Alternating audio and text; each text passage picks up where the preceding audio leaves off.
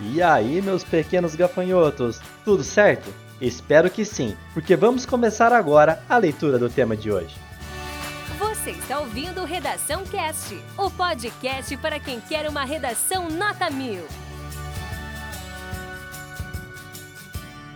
Proposta de redação. A partir da leitura dos textos motivadores seguintes e com base nos conhecimentos construídos ao longo de sua formação, redija texto dissertativo argumentativo em norma padrão da língua portuguesa sobre o tema: Os percalços para combater a LGBTfobia no Brasil. Apresente proposta de intervenção que respeite os direitos humanos. Selecione, organize e relacione de forma coerente e coesa argumentos e fatos para a defesa de seu ponto de vista. Texto 1. Originalmente, o termo homofobia refere-se apenas à violência e hostilidade contra homossexuais, que são as lésbicas e os gays. Mas a utilização do termo se popularizou e hoje é considerado por muitos uma forma correta de definir o ato de ódio a outros grupos, como afirmou Maria Berenice Dias, presidente da Comissão da Diversidade Sexual do Conselho Federal da OAB. Homofobia é o ato ou manifestação de ódio ou rejeição a homossexuais, lésbicas, bissexuais, travestis e transexuais. Texto 2. Janaína foi registrada na certidão de nascimento com o nome de Jaime César Dutra Sampaio. Cearense do município de Canindé, tornou-se o Dr. Jaime ao se formar em direito. A tendência ao travestismo, porém, foi mais forte do que as convenções sociais, e Jaime se assume travesti, passando a viver como Janaína. Foi a primeira, talvez a única vez em toda a história do Brasil que uma travesti conseguiu sua carteira e filiação junto à OAB. Em 1989, tornou-se militante dos direitos humanos dos homossexuais, ocupando a vice-presidência do Grupo de Resistência Asa Branca, GRAB,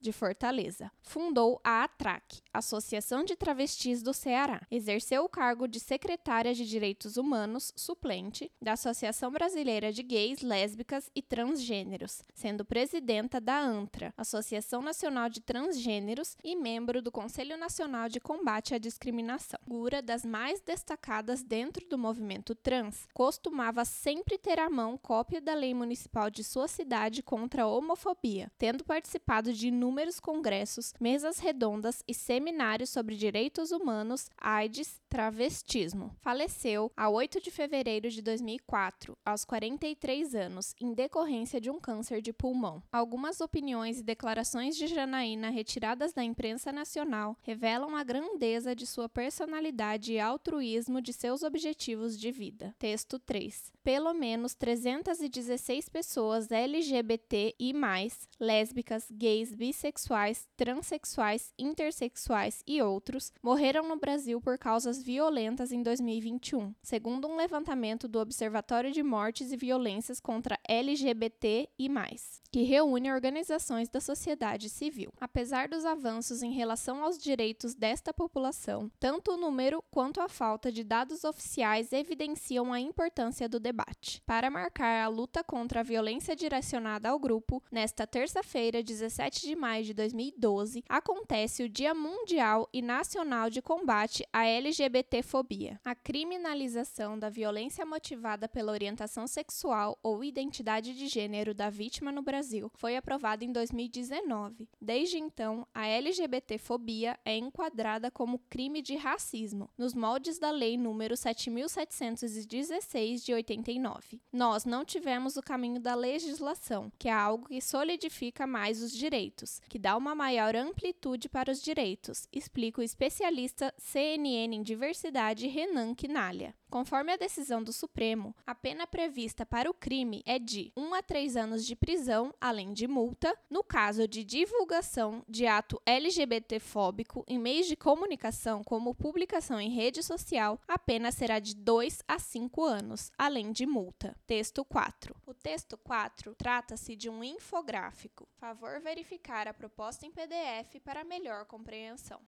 Esse conteúdo é um oferecimento da Corrija-me, a plataforma preferida no ensino de redação. Saiba mais em corrijame.com.br.